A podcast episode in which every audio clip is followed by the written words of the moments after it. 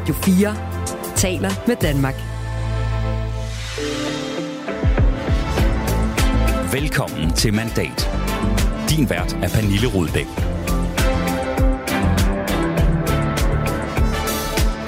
Så landede den en helt ny fortælling om SVM-projektet. Stærke danske værdier, et levende fællesskab, en vidunderlig jordklode og dig midt i det hele. Ja, med en tale dedikeret til ungdommen omskrev Mette Frederiksen sin og regeringens fortælling ved afslutningsdebatten i går. Men kan hun på den måde bare genstarte hele SVM-projektet, det skal vi naturligvis forbi i dagens udsendelse, hvor den 16 timer lange afslutningsdebat i går i det hele taget fylder en del. Blandt andet skal vi nemlig også dykke ned i en lille, måske lidt overset detalje fra talen. Straffen for den personfarlige kriminalitet skal sættes op, og det kræver, at vi får oprettet flere fængselspladser. Ja, for det her, det peger nemlig direkte ind i en større bandepakke, som justitsministeren i de her dage arbejder for at få klar snarest. Vi har taget en længere snak med Peter Hummelgaard om, hvad vi så kan forvente. Og når ja, så var det jo også lige i den her uge, at udspillet til det største politiske forlig nogensinde landede. Regeringen afsætter som sagt 143 milliarder til initiativer over de næste 10 år. Er 143 milliarder vil regeringen altså finde til forsvaret, og øh, selvom det er et astronomisk beløb, så venter den svære før, kampen først rigtigt, når Ellemann vinder tilbage, og den ser ud til at blive hård. Altså, jeg, jeg er ikke Jacob men jeg hedder Troels Lund. Velkommen til.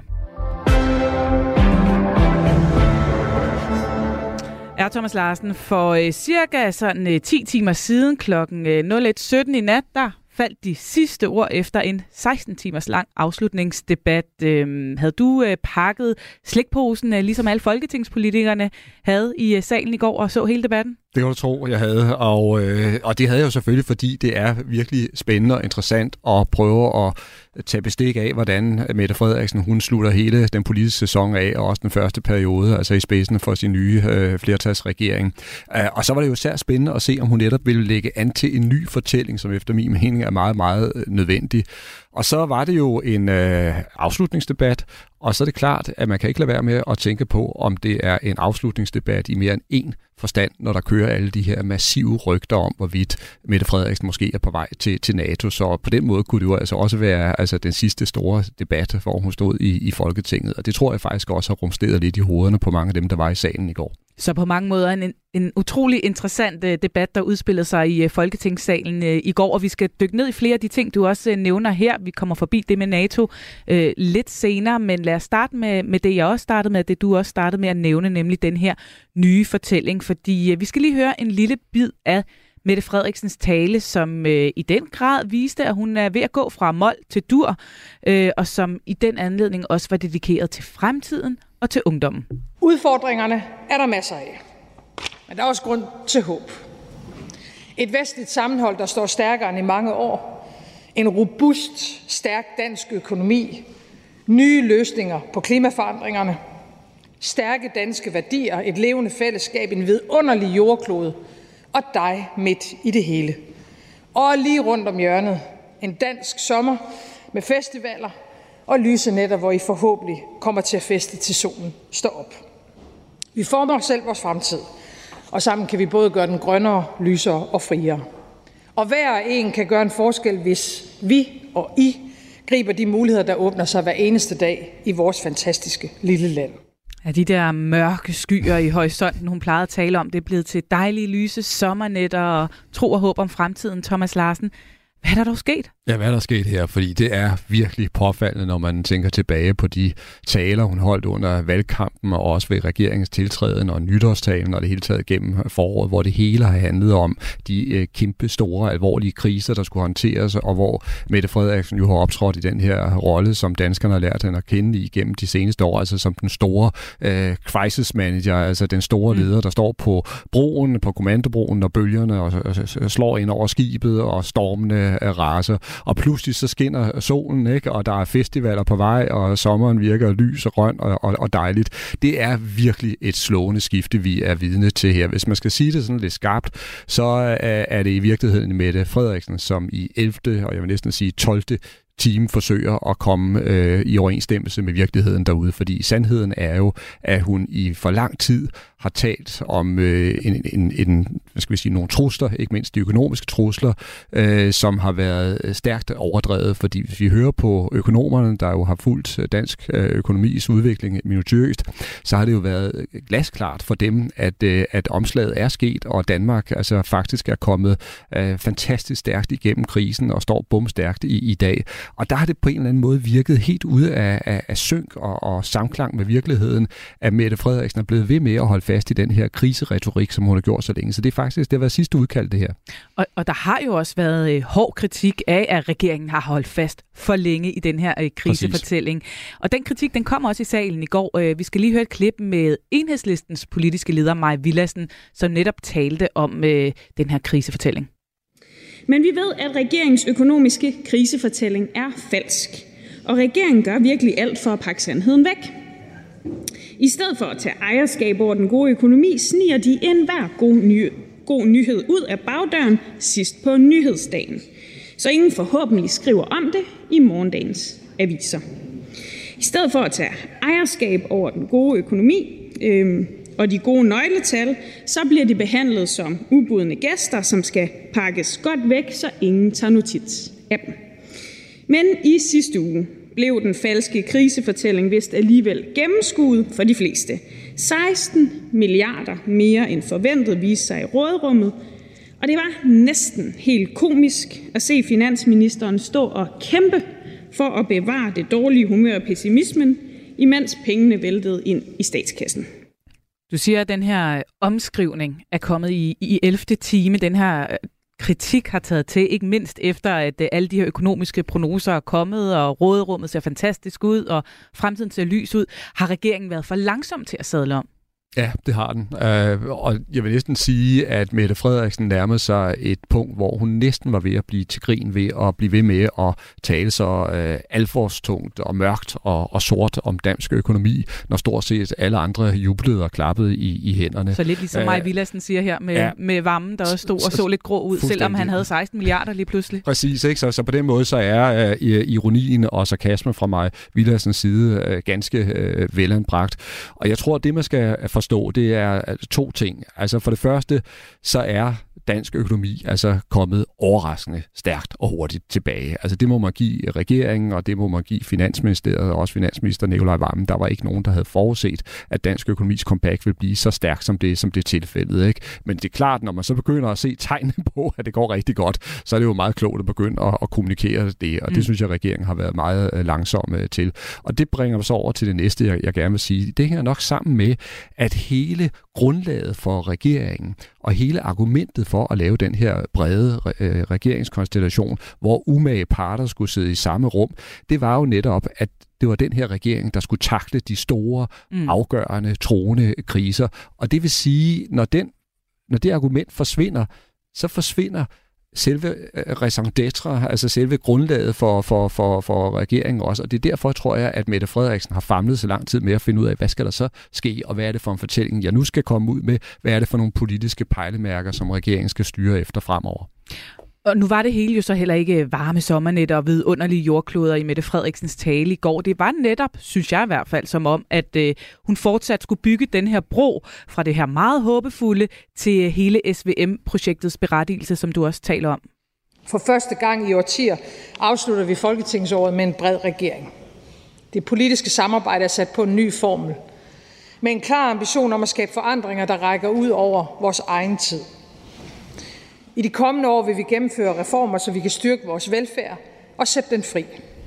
Så vi kan investere milliarder i sundhed, i uddannelse, i grøn omstilling og i forsvar og sikkerhed.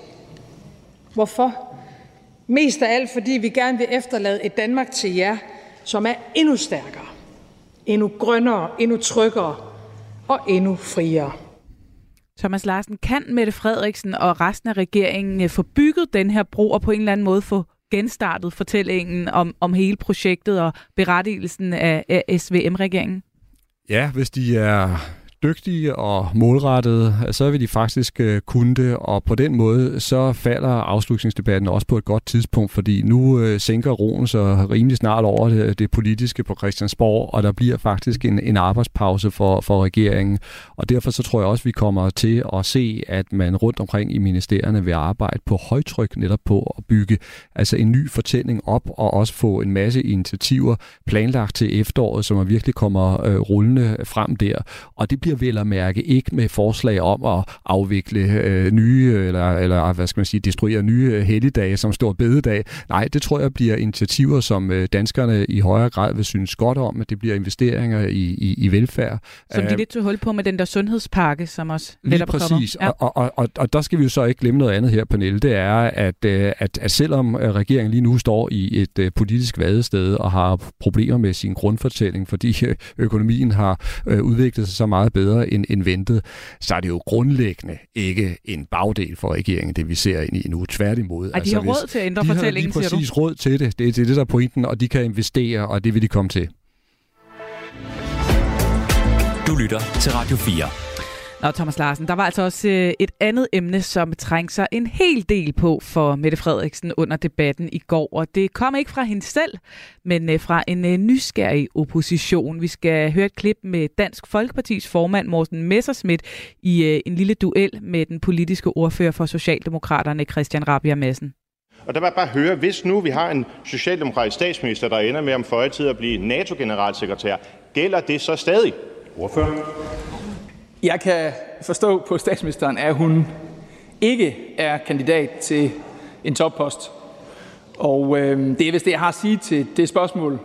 Udover måske den tilføjelse, at det der er positivt, så er grund til at være stolt over, at vi i Danmark har en statsminister, som er så kompetent og dygtig, at statsministeren i flæng øh, nævnes af internationale medier øh, som, øh, som mulig øh, NATO-generalsekretær. Men jeg, jeg tror, jeg er nødt til at fastholde, at statsministeren meget klart har sagt, at statsministeren ikke er kandidat til nogen toppost. Er rygterne om øh, Mette Frederiksens mulige kandidatur til posten som den næste NATO-generalsekretær, den er altså, de er kun taget til de seneste døgn. Man kan øh, se øh, store avisartikler med hemmelige kilder og sms'er, som bekræfter, at der altså er hold i, at de her rygter er der i, i hvert fald. Og statsministeren, hun slap heller ikke for spørgsmål fra den nysgerrige presse i går. For det første er jeg jo glad for, at en række borgerlige partier ønsker en garanti fra min side om, at jeg bliver ved med at være Danmarks statsminister. Det er nyt, at øh, det ønske er så bredt funderet i Folketinget, og det er jeg rigtig glad for. Jeg er statsminister i Danmark, og det håber jeg at blive ved med at være længe. Jeg håber at blive ved med at være Danmarks statsminister, og jeg er ikke ude at søge et andet job. Thomas Larsen, at de her massive rygter, som det jo efterhånden er, ved at blive en hemmesko for Mette Frederiksen? Det er et virkelig interessant øh, spørgsmål, fordi Mette Frederiksen står jo faktisk i et dilemma her. På den ene side, så er der jo ingen tvivl om, at det er en anerkendelse af hendes øh, lederkvaliteter, også på international plan, det vi vidne til nu. Altså, det er faktisk øh, ret flot at blive nævnt som en kandidat til et af de højeste sådan, politiske poster i international øh, politik. Um, og, og jeg mener også, der er, er grund til det. Hun har altså på, øh, på rekordtid skabt et solidt øh, internationalt øh, netværk, og det jeg hører også bliver altså, respekteret af de øvrige stats- og regeringschefer. Hun står Øh, stærkt i, øh, i øh, sikkerhedspolitikken, øh, har også været altså fuldstændig klar i forhold til hele krigen i Ukraine, har været en af de mest øh, stålsatte støtter til ukrainerne. Hun er enormt tæt på øh, USA øh, og ser øh, USA som øh, både Danmarks og Europas altså helt afgørende øh, politiske og sikkerhedsmæssige øh, allierede. Og så skal man heller ikke tage fejl af, at, øh, at hun er kvinde, og, og det man også kan høre, når man læser de øh, og følger med de internationale medier, det er, at der er sådan et, et, et stigende ønske om, at, øh, at den næste generalsekretær meget gerne må, mm. må være en kvinde. Og der toner Mette Frederiksen jo frem som altså en, en meget stærk øh, kvindelig øh, regeringschef. Så alt det her, det er jo virkelig noget, der taler for, og som øh, også bygger ind i fortællingen om, at, øh, at hun er en, en stærk øh, politisk leder. Det, der bare er problemet, det er, at når den her debat kører herhjemme på dansk øh, grund, så det, der bliver den ekstremt negative konsekvens for Mette Frederiksen, det er, at den skaber uro, den skaber usikkerhed om fremtid. Hvor mm. længe bliver hun her? Er hun overhovedet interesseret i at være regeringschef i Danmark, eller vil hun videre? Og den uro er det jo som om oppositionen er meget klar på at, at udnytte. På forsiden af politikken i går, der kunne man læse en lang artikel af, hvad der foregår af tanker og spekulationer om det her spørgsmål internt i øh, Socialdemokratiet. Ifølge avisen så er der så småt ved at tegne sig et billede af forskellige fløje i forhold til, hvem der skulle tage over, hvis der nu er hold i rygterne, og Mette Frederiksen ender med at få den her post. Og det var en artikel, som øh, Liberal Alliances øh, folketingsmedlem Ole Birk Olsen også havde læst. I Socialdemokratiets gruppe kan vi læse i medierne, der er man begyndt at snakke om, hvem der skal være statsminister efter fru Mette Frederiksen. Øh, nogle kaffeklubber peger på hr. Nikolaj Vammen, andre kaffeklubber peger på hr. Peter Hummelgaard. Hvad mener hr. Christian Rabia Madsen og den kaffeklub, han er medlem af, om hvem der skal passe på fremtiden for Danmark, når og hvis fru Mette Frederiksen forlader Danmark? Ordfører. Jeg synes almindeligvis, at hr. Birk Olsen plejer at være blandt de skarpeste debattører i Folketingssalen. Man er altid sådan lidt ekstra på mærkerne, når hr. Ole Birk Olsen rejser sig. Men jeg synes, det spørgsmål var et oplagt øh, oplæg til, til Smash. For det er nemlig korrekt, at Socialdemokratiet gik til valg på, at fru Mette Frederiksen skulle være statsminister. Og det var et valgløfte, vi leverede på. Det er jeg meget stolt over. Det fik øh, Ole Birk Olesen måske ikke så meget ud af fra Christian Rabia Madsen, men Thomas Larsen, så hjælp os lige, altså os, der ikke kender det her med de her kaffeklubber og fløjkrig i Socialdemokratiet, øh, sådan indgående. Hvad går det ud på? Det interessante er jo, hvis man tænker over det, så har vi praktisk taget ikke hørt et ord, ikke et eneste ord om de her kaffeklubber i den tid, hvor Mette Frederiksen har været øh, formand. Og det skyldes simpelthen, at der har været en enorm øh, opbakning til hende i, øh, i, i selve partiet, og det skyldes også, at de tidligere fløjkampe og øh, sådan interne kampe faktisk har været sat helt ud af, af, af kraft i, i den periode. Og det er også derfor, det er så interessant, at vi pludselig begynder at høre at, til dem nu, at vi hører, at de bevæger sig, og at de forskellige grupperinger, som der stadigvæk er i Folketingsgruppen og i partiet, de begynder at røre på sig. Og det er jo et signal om, at så længe Mette Frederiksen sidder i spidsen for partiet, i hvert fald den tid, hun har gjort det indtil nu, der hun kunne holde styr på det her, og hun kunne holde låg på, og hun kunne holde uh, tropperne uh, samlet. Men nu begynder vi simpelthen at, at, at se, at uh, nogle af klubberne, de peger på forskellige mm. uh, topfolk, som de gerne ser skal stå i spidsen for partiet, hvis det ikke er Mette Frederiksen. Og det, der jo netop er tale om, det er, at der er nogen i folketingsgruppen, der mener, at Peter Hummelgaard vil være den rigtige, mens øh, er jeg sikker på, at flertallet og majoriteten, de peger på finansminister Nikolaj Vammen. Men bare det, at de begynder at bevæge sig og sådan positionere sig i forhold til hinanden, det er sådan set grundlæggende ikke godt nyt for Socialdemokratiet. Er det et problem for Mette Frederiksen? Ja, det er det, fordi det her, der er det nådesløse, når man på den måde står midt i, i, i sådan et felt, hvor man ikke ved, om man skal afsted til noget nyt og stort øh, øh, internationalt, eller skal blive hjemme. Det er netop den her uro og usikkerhed, som vi taler om, øh, den breder sig. Og det vi er vidne til lige nu her, Pernille, det er jo rent faktisk, at hendes autoritet, den svækkes. Det er det, der er det farlige for hende som regeringschef. Lars Løkke Rasmussen, han øh, lurer jo også altid i kulisserne, og vi skal lige høre et lille lydklip med ham fra i går, øh, som, en, øh, som blev fanget af et norsk medie, hvor han er på vej sammen ind til et møde sammen med resten af NATO's øh, udenrigsministre øh, i Oslo, og hvor han selvfølgelig også blev konfronteret med det her spørgsmål fra en norsk journalist. Det er lidt svært at høre, så man skal lige øh, spidse ører. For Danmark den nye generalsekretæren i NATO? Han vil se hvad svaret fra Lars Løkke Rasmussen. Ja, han bliver altså spurgt om, øhm, om Danmark øh, bliver dem, der skal sende den næste generalsekretær, generalsekretær afsted til NATO, og så siger han, time will show. Hvad skal vi lægge i det? Man skal i hvert fald lægge det i det, at det ikke er en særlig hjælpsom bemærkning fra Lars Løkke Rasmussen. Er det overlagt? Uh, det, det, det, det, det er svært at sige. Det kan også være, at det er, uh, nogle gange improviserer han måske lidt vel meget i sådan nogle situationer, ikke? og det er sagt med, med glimt i, i øjet. Men, men det er klart, altså her hvor vi, vi står, og når man ser på, hvor følsom den her proces er, og hvor meget der er på spil, både for Mette mm. Frederiksen og regeringen, så bliver Lars Løkke Rasmussen nødt til at rette ind og sige, at hun ikke er kandidat, og han skal spille spillet, fordi men når han siger det på den her måde, så er det klar, så åbner han op for yderligere spekulationer. Men vil han vide det, hvis hun var?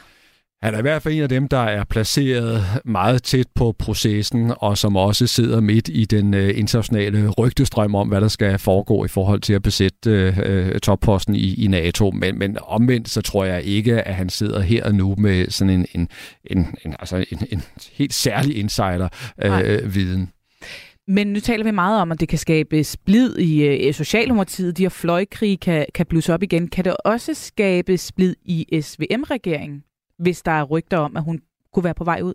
Ja, det og kan en det. magtkamp, begyndende magtkamp der også. Ja, den er jo allerede i gang. Det er jo sandheden. Altså, fordi det er jo helt tydeligt, at, øh, at i, i forhold til flere konkrete sager, altså udlændingepolitikken, spørgsmål om at få, øh, at få hentet øh, kvinderne og børnene hjem fra, fra lejrene i Syrien osv., øh, der har der været ret stor afstand mellem Moderaterne og Socialdemokratiet. Øh, og der har Lars Løkke Rasmussen flere gange gået til grænsen for, øh, mener jeg, hvor langt han kan presse regeringschefen og, og sine, sine regeringspartnere her. Og altså det, der jo vil være sagen, altså politik, det handler om magt og indflydelse, og det, der jo er sagen, det er, at hvis den her regering øh, kommer til at miste øh, Mette Frederiksen som statsminister, så er det jo altså en helt ny magtbalance, der skal findes i, i toppen af, af, af regeringen, og det vil så i givet fald sige, altså også en ny balance mellem Nikolaj Vammen, der kommer til, og så Lars Løkke Rasmussen, Hvordan det kommer til at spænde af, det bliver meget, meget interessant. Men vi har jo altså også lige en, en, en tredje joker, øh, som, som, som øh, er en del af spillet, nemlig Jakob Ellemann Jensen, der vil vende øh, tilbage. Øh, og det ved jeg, at vi kommer tilbage til senere i, i udsendelsen. Men, men det, der er det interessante, det er jo, at en, en sværere statsminister, kan jo faktisk blive en af de få chancer, der åbner sig for Jakob Elmer Jensen. Fordi sagt lige ud, så har han i den grad fremstået som lidt sådan en, en, en, en juniorpartileder mm. Øh, i sammenligning med Mette Frederiksen. Nu er det så på mandag, at Mette Frederiksen rent faktisk skal mødes med øh, USA's præsident Joe Biden. At det et møde, som øh, du tror kommer til at rykke ved de her rygter, eller tror du, det er noget, som bare kommer til at vare ved, indtil vi har en, en ny generalsekretær engang i efteråret? Jamen, jeg tror, vi kommer til at se spekulationerne, de vil tage til i, i styrke op til, øh, til besøget i det hvide hus og undervejs. Og jeg vil også sige, at øh, Joe Biden skal ikke sige ret mange positive ting om Mette Frederiksen, før at det her eksploderer yderligere, ikke bare øh, her i vores små medier hjemme i Danmark, men altså også øh, øh, internationalt. Så det vil jo formentlig fortsætte. Det, der er Mette Frederiksens store held her, det er, at der er ikke udsigt til en ekstrem langstrakt proces, fordi alle håber jo på, at det her det kommer på plads på sommerens øh, NATO-topmøde, og det vil sige, det er altså trods alt et begrænset tidsrum, hvor hun står der i midten af det mm. hele og ikke ved, om hun har købt eller solgt. Du lytter til Mandat på Radio 4. Noget af det, som øh, Mette Frederiksen også kort nævnte i sin tale i går, handlede om vold og straf så ser vi alt for meget rå og hjerteløs vold. For meget hverdagschikane og for mange knivoverfald. Den brutale brug af vold over for jævnaldrende er ikke alene forkert. Det er et direkte angreb på andre menneskers tryghed og frihed. Derfor har vi behov for en enig strafreform i Danmark. Straffen for den personfarlige kriminalitet skal sættes op, og det kræver, at vi får oprettet flere fængselspladser. Og faktisk er regeringen i fuld gang med at lægge sidste hånd på nogle af de her initiativer. Det øh, foregår over hos justitsminister Peter Hummelgaard, hvor bandepakke 4 øh, efter sine er stærkt på trapperne. Den blev egentlig allerede præsenteret i august sidste år. Dengang var det Mathias Tesfaye, der stod i spidsen som justitsminister. Men så kom valget, og bandepakken blev øh, aldrig rigtig til noget. Så øh, nu skal det altså være, og derfor så tog vores kollega Nikolaj Dupont en øh, snak med justitsministeren for at finde ud af, hvad vi så kan forvente os af den kommende bandepakke. Jamen altså helt grundlæggende, så kommer den kommende bandepakke jo til at være øh, endnu et, øh, øh, en byggeklods i vores øh, vedvarende og stålsatte kamp imod den øh, organiserede øh, brutale kriminalitet, Øh, og grundlæggende så øh, er øh, en, en af de mange elementer i den kommende bandepakke, det er noget, der handler om at gøre op med bandernes fødekæde. Øh, altså det vil sige at sørge for, at vi forhindrer, at lillebrorsegmentet bliver en del af banderne, øh, forhindrer rekruttering.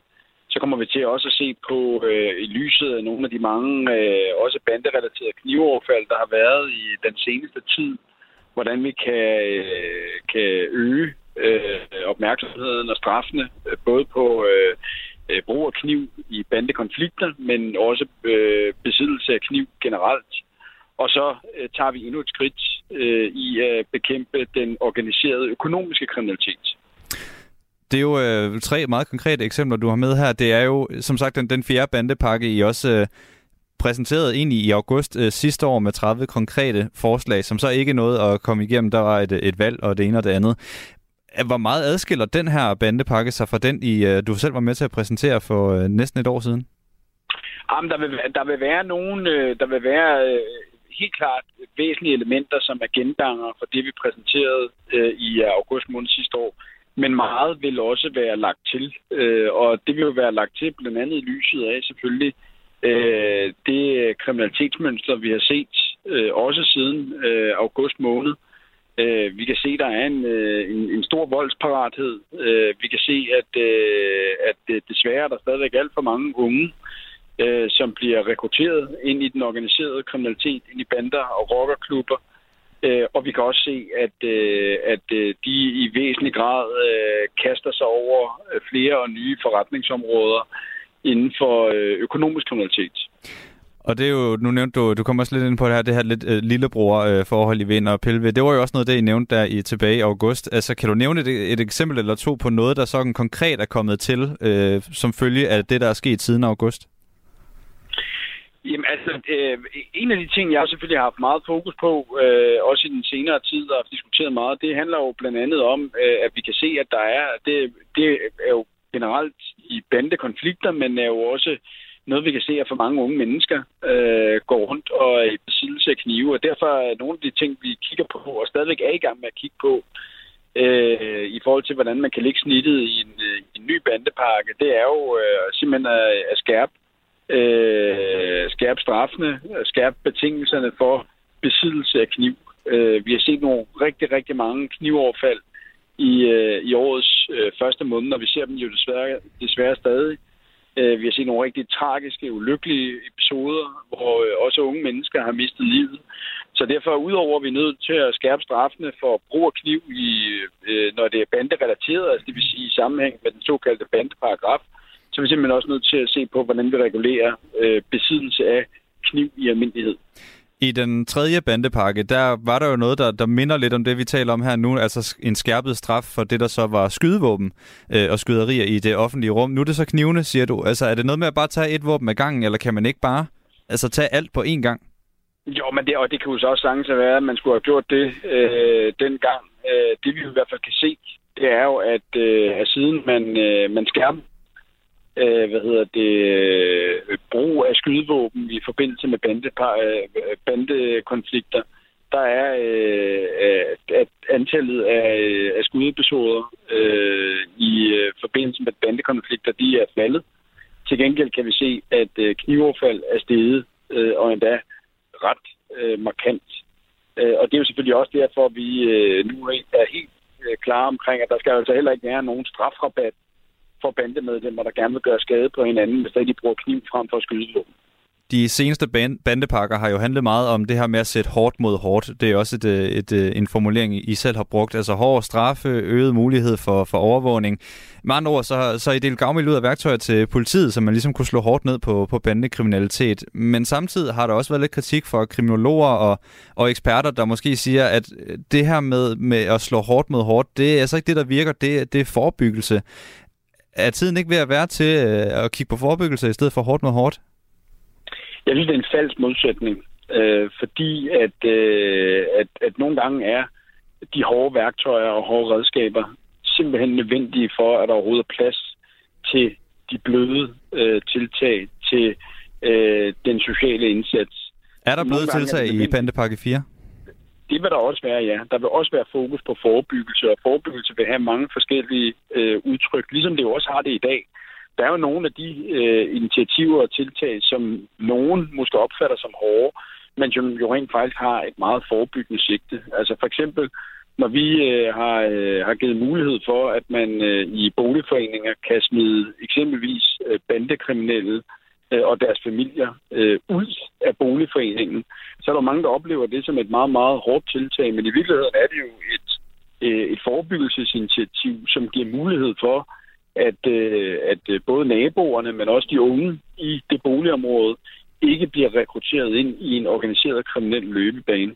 Og der vil være et godt mix i den kommende bandepakke af både de rene forebyggende tiltag, som eksempelvis har fokus på Øh, at øh, unge mennesker i højere grad skal kunne få lommepengejob osv., for det er attraktivt ikke at havne i den kriminelle løbebane. Men, men der vil også være øh, rigeligt med hårde tiltag. Og jeg tror stadigvæk, det er meget rigtigt, det som Tony Blair øh, jo i virkeligheden sagde engang, at det handler om at være tough on crime, men også tough on the causes of crime. Hvis jeg lige prøver sådan at, bare for, for alle skyld lige at ris, ris de tre tidligere, der har været øh, bandepakker. Den første, det var ligesom en af dem, der, der satte det her princip om, at straffen for kriminalitet kan fordobles, hvis lovovertrædelsen skete i forbindelse med en, en bandekonflikt. I pakke 2 øh, i 2013, det var fire år senere, der gjorde man det så lettere for domstolene at bruge de her regler om, om dobbeltstraf. Og i bandepakke 3 fra 2017, der skærpede man så straffen for det her med skyderier i det offentlige rum, som vi også har talt om.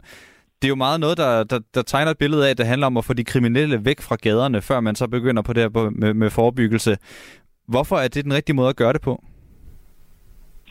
Jamen det er fordi, at for overhovedet at kunne give rum for vores dygtige SSP-medarbejdere, øh, vores politi, vores skoler øh, og, øh, og alle mulige andre væsentlige institutioner i samfundet, har mulighed for overhovedet at forebygge og forhindre, at unge mennesker havner i organiseret kriminalitet, så er man nogle gange nødt til at tage de mest forrådede, de mest hårdkogte elementer væk fra gaden, øh, væk fra muligheden for at kunne rekruttere.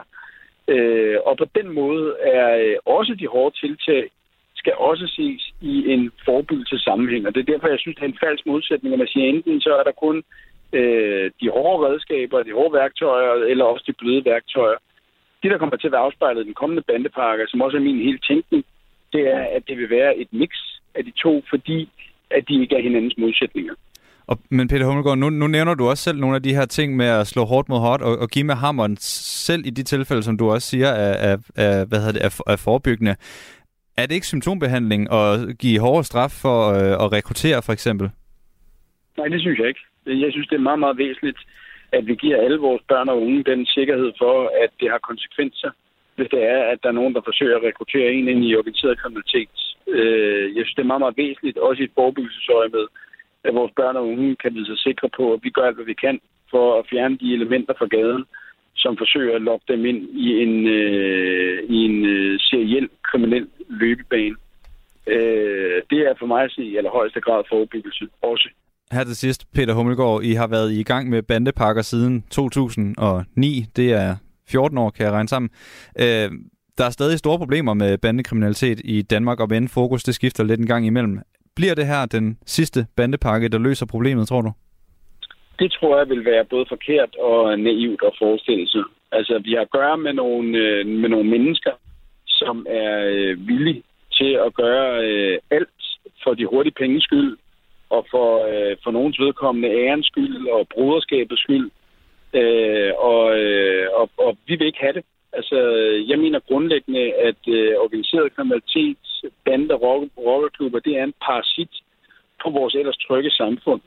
Men man kan heller ikke tage fejl af, at mange af de initiativer, som skiftende regeringer har lavet i løbet af de sidste mange år, har jo haft en effekt. Der er en grund til, at den svenske statsminister rejser til Danmark for at søge inspiration. Der er en grund til, at den svenske statsminister siger, at man i Sverige er 10-15 år bagud i forhold til at bekæmpe banderne. Og selvom ja, vi har store problemer, vi har for store problemer, men vi har heldigvis ikke lige så store problemer, som man har i nogle af vores nabolande.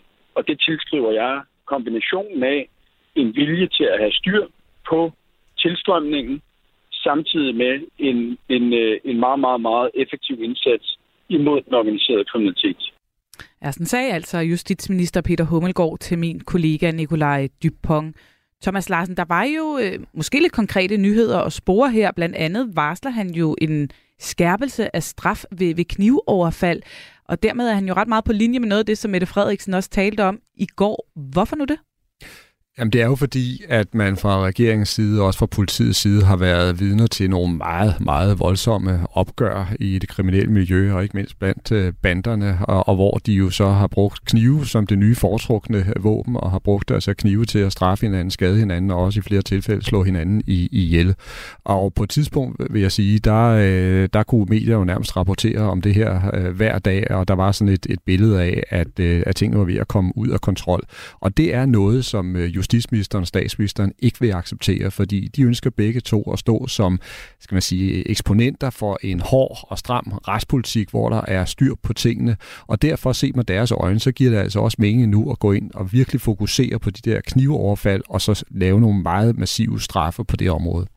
Vi hører så også en justitsminister tale om det her gode mix mellem forebyggelse og hård hammer. Alligevel så synes jeg i hvert fald, det altid ender med en eller anden form for kritik fra eksperter og kriminologer af, at man glemmer forebyggelsen og fokuserer meget på det her med hårde straffe, og ja, de, de skal vide, at det, det vil vi ikke tolerere. Er forebyggelse simpelthen bare en, en sværere størrelse at sælge sådan rent politisk?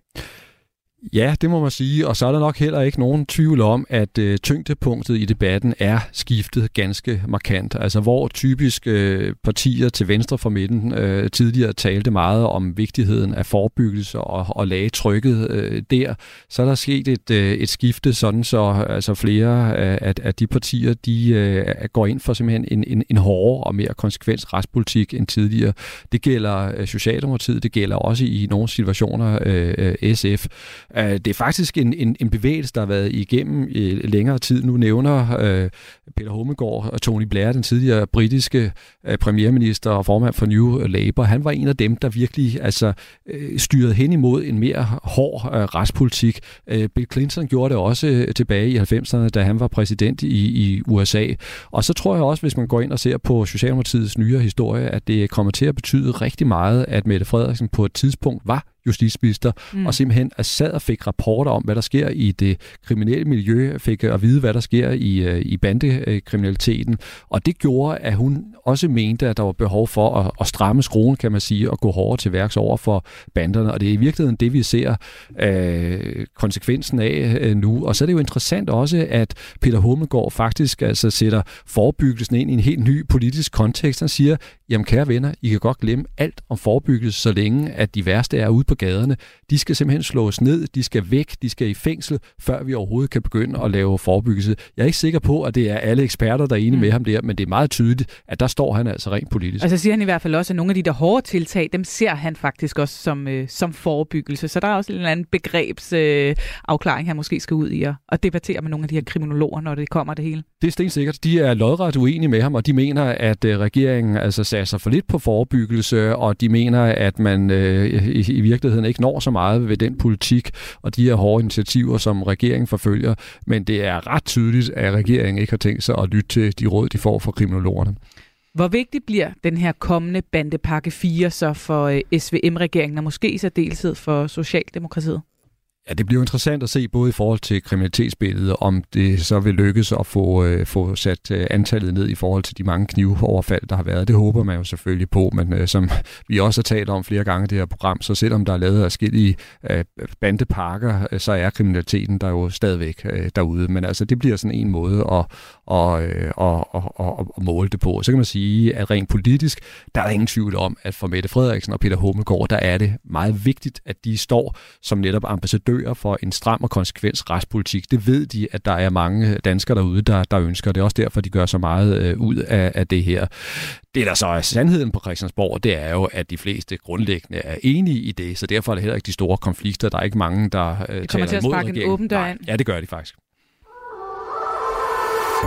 På Radio 4 får du hver dag nyt fra dansk politik. Der er altså ikke ret mange mennesker, for hvem selve stor bededag hmm. betyder noget. Vi nuancerer det politiske landskab. Man kører fuldstændig hen over den danske model. Og giver fløjene en plads i debatten. Du vil gerne have, at vi ikke skal tage ansvaret for noget, fordi vi skal sende det til folkeafstemning. Nej, jeg synes faktisk ikke, det er ikke at tage ansvar at sende ting til folkeafstemning, Jens. Overhovedet. Lyt med alle hverdag kl. 11.05.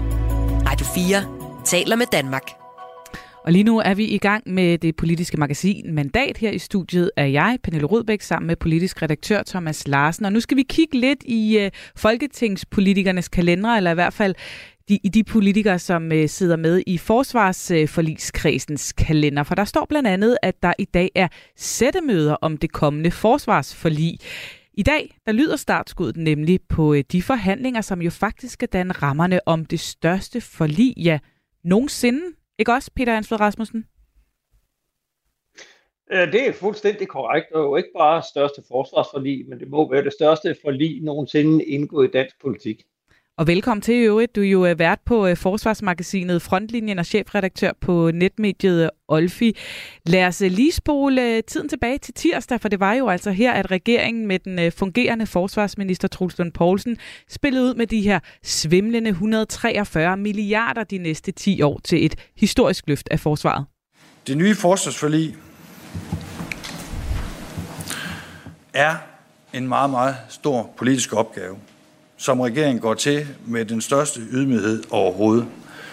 Ja, Peter Ernst ved Rasmussen, han måtte øh, lige trække vejret en ekstra gang, da han øh, sagde, hvor stor en opgave det her er. Hjælp os lige. Hvor stort et forlig taler vi om? 143 milliarder. Hvordan skal vi forstå størrelsen af det? Jeg vil faktisk sige, at det er næsten helt svært at forstå. Hvis man bare ser på, da vi købte kampfly i 2016, der løb regningen op i 42 milliarder over en levetid på formentlig 40 år. Og det blev dengang kaldt det største politiske forlig nogensinde indgået, altså i kroner og øre. Og her kan vi så gange med 3,5 øh, for at komme op på det helt øh, vanvittigt store beløb, som forsvaret skal bruge de næste mange, mange år. Og, og, og der skal man så bare huske, at øh, når vi taler om 143 milliarder kroner, ja, så taler vi altså også om, at de første 38 af dem skal gå til at lukke et hul. Øh, der er nogen, der kalder det en dummebøde for øh, den misrygt, man har lavet på forsvaret, og, og, og de 143 milliarder skal jo så bringe os op på de her 2% af BNP. Og det lød jo også næsten på, øh, på Troels Poulsen som om, at den største risiko ved de her forhandlinger, der starter nu, netop var de her utroligt mange penge det, som, som jeg i bund og grund er mest optaget af, det er, øh, hvordan får vi brugt så mange penge. Øh, det er jo ikke nogen hemmelighed, at øh, forsvarets økonomistyring øh, og ikke mindst muligheden for øh, at kan planlægge øh, og få et afløb for de her penge, det har øh, været et problem øh, tidligere. Nu er vi så i den situation, at vi kommer til at bruge et meget, meget, meget stort milliardbeløb. Og med respekt for de mange penge, der nu øh, bliver brugt på forsvaret, så skal vi være meget sikre, for ikke at sige 100% sikre på, at det vi nu også politisk beslutter, det kan gennemføres, og at vi ikke skubber nogle nye udfordringer foran os. Så, så det er det, som jeg mener bliver det aller, aller vigtigste, når der nu er besluttet forhåbentlig, at vi politisk øh, kan lave den her salgfandsindsprøjtning med folketingspartier. Ja, Peter Ernst ved Rasmussen, hvilke udfordringer giver det at skulle jonglere med de her 143 milliarder kroner? Det giver jo lige præcis den udfordring, at, at Rigsrevisionen har klarlagt i januar, at Forsvarsministeriet er utrolig dårligt til at holde styr på økonomien. Altså, man har simpelthen øh, brugt øh, penge, der er afsat til det ene, eksempelvis indkøb af luftværn, dem har man brugt til at øh, renovere kloakker på tjenestesteder. Så det skal der jo selvfølgelig styr på. Og, og det er også et af argumenterne for, at det bliver ved at trække ud med at få truffet de beslutninger, der skal til, at man kan tilføre penge, fordi man først vil have styr på, at forsvaret kan finde ud af at håndtere de rigtig mange milliarder kroner, der kommer. Så det er selvfølgelig en udfordring, men jeg tror også, at vi må regne med, at der kommer styr på det, og det er også en hasteopgave, fordi forsvaret lider, og øh, soldaterne mm. flygter jo ud af, af, af forsvaret med en hastighed, der er ganske alarmerende. Så hvad er det for et øh, forhandlingsløb, som Troels Lund Poulsen han tager fat på i dag? Ja, det er jo først og fremmest at lande et øh, såkaldt rammeforlig, altså som lægger økonomien fast for de næste 10 år. Og det er det eneste, han kan nå at forhandle på plads inden NATO-topmødet i Vilnius, som løber af stablen her den 11. 12. juli. Alle detaljerne omkring indhold, luftværn, fly, øh, skibe, går man først i gang med efter sommerferien, når så i øvrigt Jakob Ellemann Jensen er tilbage i stolen. Og jeg tror, at vi er nødt til at indføre et vist Jakob Ellemann Jensen kommer tilbage, fordi han er jo lige pludselig havnet i en hmm. øh, noget af en penibel sag, men, men det vil sige, forhandlingerne nu, de handler om at blive enige om at lande et forlig, hvor man har økonomien på plads for de næste 10 år. Og lad os da bare tage fat i det, du nævner her, øh, Peter Ernst ved Rasmussen, fordi som du siger, så venter der jo, uanset hvad, Ellemann en afsindig stor opgave, når han vender tilbage med at finde ud af, hvordan vi så skal fordele og bruge de 143 milliarder bedst muligt, men øh, som du også nævner, så er presset jo øh, i den grad ikke blevet mindre efter, at øh, Altinget har afsløret, at øh, partierne i forsvarsforligskredsen angiveligt er blevet givet øh, forkerte oplysninger om en tidsfrist i forhold til indkøb af våben fra den israelske våbenfabrikant Elbit.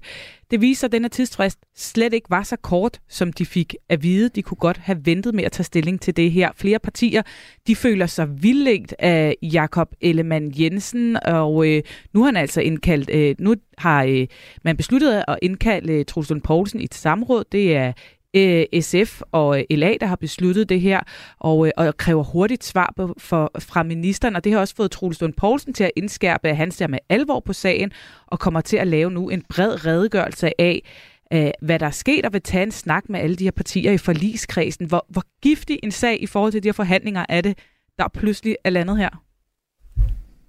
Den er ekstremt giftig, og nu sagde du, at uh, Troels Lund Poulsen vil lave en redegørelse, det vil han jo ikke engang. Han har og det er jo det, der virker helt absurd. Han har som fungerende forsvarsminister bedt den øh, sygemeldte forsvarsminister og sin egen partiformand, Jakob Ellemann Jensen, om at lave en redegørelse om, hvad det er, der er sket. Og, og det er jo en ekstremt alvorlig sag, for hvis det er rigtigt, og, og det må vi jo gå ud fra her, at Jakob Ellemann Jensen øh, har misinformeret Folketingets finansudvalg, så er det virkelig alvorligt. Altså, jeg var selv på en rejse med Jakob Ellemann Jensen, og i øvrigt formand for Folketingets forsvarsudvalg, øh, Rasmus Jarlov, til Letland i januar, på samme dag, hvor det her skulle foregå. Og det, der var helt vanvittigt, det var, at om morgenen, der fik vi at vide, at øh, af hensyn til øh, datasikkerheden, var det bedste, man holdt sin mobiltelefon slukket, når vi var i Baltikum. Og med på den rejse var altså Rasmus Jarlov, som udover at være forsvarsordfører for de konservative, også er de konservative finansordfører. Og samme dag var der et møde netop i Folketingets finansudvalg, hvor man fik med en pistol for panden at vide, at det skulle øh, vedtages i dag, for ellers ville tilbuddet løbe ud. Og Rasmus Jarlov brokkede sig jo efterfølgende over, at han havde fået at vide, at han skulle holde sin telefon lukket, så han kunne ikke engang sidde og være med og få et bulletin fra, hvad, hvad der skete i Finansudvalget. Og nu viser det sig så, at det tilbud, det i virkeligheden stadig gælder for, at udløber først i slutningen af juni. Det er ekstremt alvorligt. Troels Lund Poulsen han blev også øh, forholdt øh, kritikken, da han holdt det her pressemøde i tirsdags med det store forsvarsudspil. Lad os lige høre, hvordan det øh, løb af. Jeg kan af gode grunde ikke svare på, hvad, hvad Jacob Ellemann har, har, har vidst øh, øh, i forhold til, til forløbet, og derfor synes jeg også, det rigtigste er, at vi nu får en redegørelse. Og som du jo også ved, så er øh, Jacob Ellemann jo altså også stadigvæk sygemeldt, og jeg har ikke haft lejlighed til at tale med ham om den her sag. Okay, så, så, så det vidste du ikke, siger du. Men altså, kan du forstå, hvis det er, at partier i Folketinget føler sig misinformeret af forsvarsministeren i den her sag? Du tror, det er vigtigt at sondere, eller sondre mellem mig og Jacob Ellemann, altså, fordi du sagde, det vidste du ikke. Altså, jeg, jeg er ikke Jacob Ellemann, jeg hedder Troels Lund, øh, og, og det var Jacob, der, der ligesom fremlagde det aktstykke øh, i øh, Finansudvalget, de to aktstykker, der var. Og derfor synes jeg også, det mest rigtige er, at vi nu får en redegørelse, som beskriver, hvad skete der op til det aktstykke, øh, hvad er op og ned i den Ja, Troels Lund Poulsen, han er ikke Jakob Ellemann, for han understregede her, Peter Ernst ved Rasmussen. Hvem peger pilen på?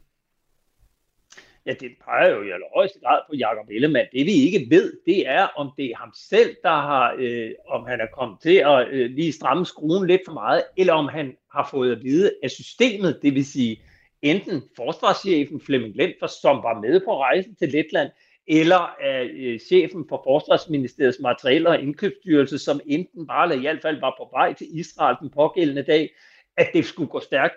Altså, det ved vi ikke, og det er jo det sådan en redegørelse, den, den må afdække.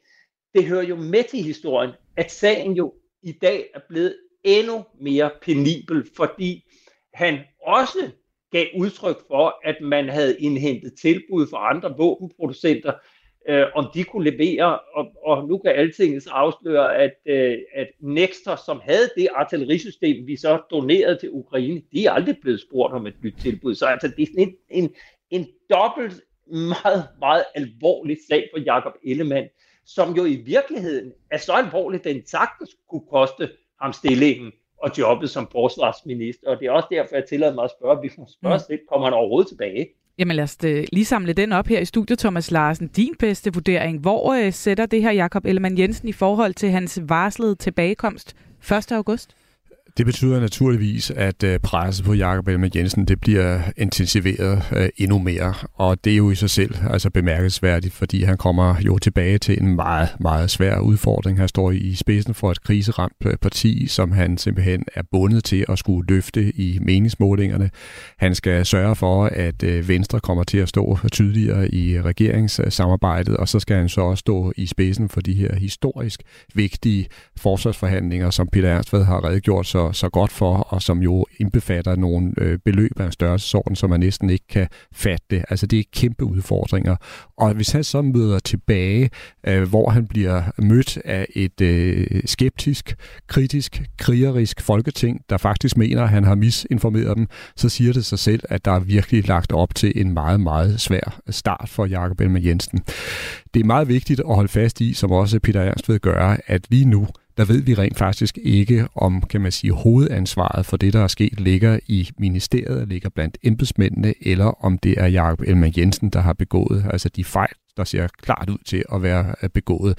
Det bliver jo selvfølgelig afgørende at få mm. kastet lys over det, men det er interessant, at det er nogle, øh, nogle, nogle, nogle fejl, der også bliver begået i en periode, hvor Jakob Ellemann Jensen jo var tydeligvis presset, altså i sin første tid som øh, forsvarsminister, og hvor han jo også i andre forløb altså satte fødderne rigtig, rigtig dårligt. Jeg ved ikke, om, om folk husker det, men det var jo faktisk altså sådan, at øh, da man overhovedet skulle til at tale om at løfte hele det danske forsvar, der var Jakob Elman Jensen ude med en meget bombastisk melding om, at, øh, at hvis øh, folketingspartier overhovedet vil være med til at styrke det danske forsvar, ja, så havde de bare partout at støtte regeringens afskaffelse af store bededag, for ellers så ville de ikke mm. komme med.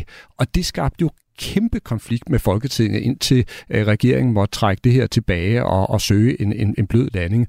Og man kan ikke lade være med at sidde og spekulere lidt over, om Jakob Elmer Jensen måske simpelthen også her altså har kørt den alt for hårdt i forhold til Folketinget. Har han det, så har han et kæmpe problem. Peter Ernst Rasmussen, du har jo faktisk tidligere skrevet, at du ikke mener, at det giver nogen mening, at Ellemann han vælger at komme tilbage som forsvarsminister. Nu tvivler du også på, at det er det, der kommer til at ske. Dit bedste bud, hvad, hvor er vi til august? Ja, det, det tør jeg så simpelthen ikke spå om, jeg fordi jeg blev overrasket, da han, da han meldte ud, at han glædede sig til at vende tilbage i jobbet som forsvarsminister. Netop taget i betragtning, at han blive sygemeldt på grund af det ekstreme pres, der er, når man både vil være forsvarsminister, visestatsminister og formand for Venstre. Og man må bare sige, hvis han tror, at han kan komme tilbage og lande stille og roligt og få en normal hverdag til at køre, så tror jeg bare, at vi kan konstatere, at den hverdag, han vender tilbage til, den bliver endnu mere presset, end det han forlod i februar måned. Og det er også derfor, jeg øh, med noget bekymring må se tilbage til, hvordan det kommer til at udvikle sig i august måned, når han vender tilbage. Vi øh, kommer til at holde øje med det hele. Tusind tak for at være med, Peter Ernst Rasmussen. Ja, selv tak. Radio 4 taler med Danmark.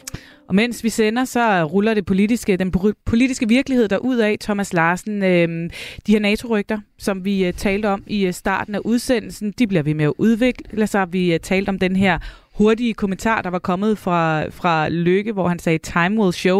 Nu har han været ude og sætte lidt flere ord på, og jeg får lyst til, at vi lige slutter af med at, at dvæle ved det, han nu har sagt over for TV2. Der siger han, han bliver spurgt om, om øh, han, han vil takke ja, hvis han var Mette Frederiksen. Så siger han, jeg vil gøre mig mine overvejelser, for vi har haft valg for kun et halvt år siden, og vi har startet et helt nyt politisk projekt i Danmark, som jo i høj grad også er personborget i den forstand, at det hviler jo på, at jeg selv stiftede et nyt parti med den raison d'etre, at vi skulle lave en ny konstruktion i dansk politik, og at Mette Frederiksen, da valget blev udskrevet, satte sin egen person ind på det.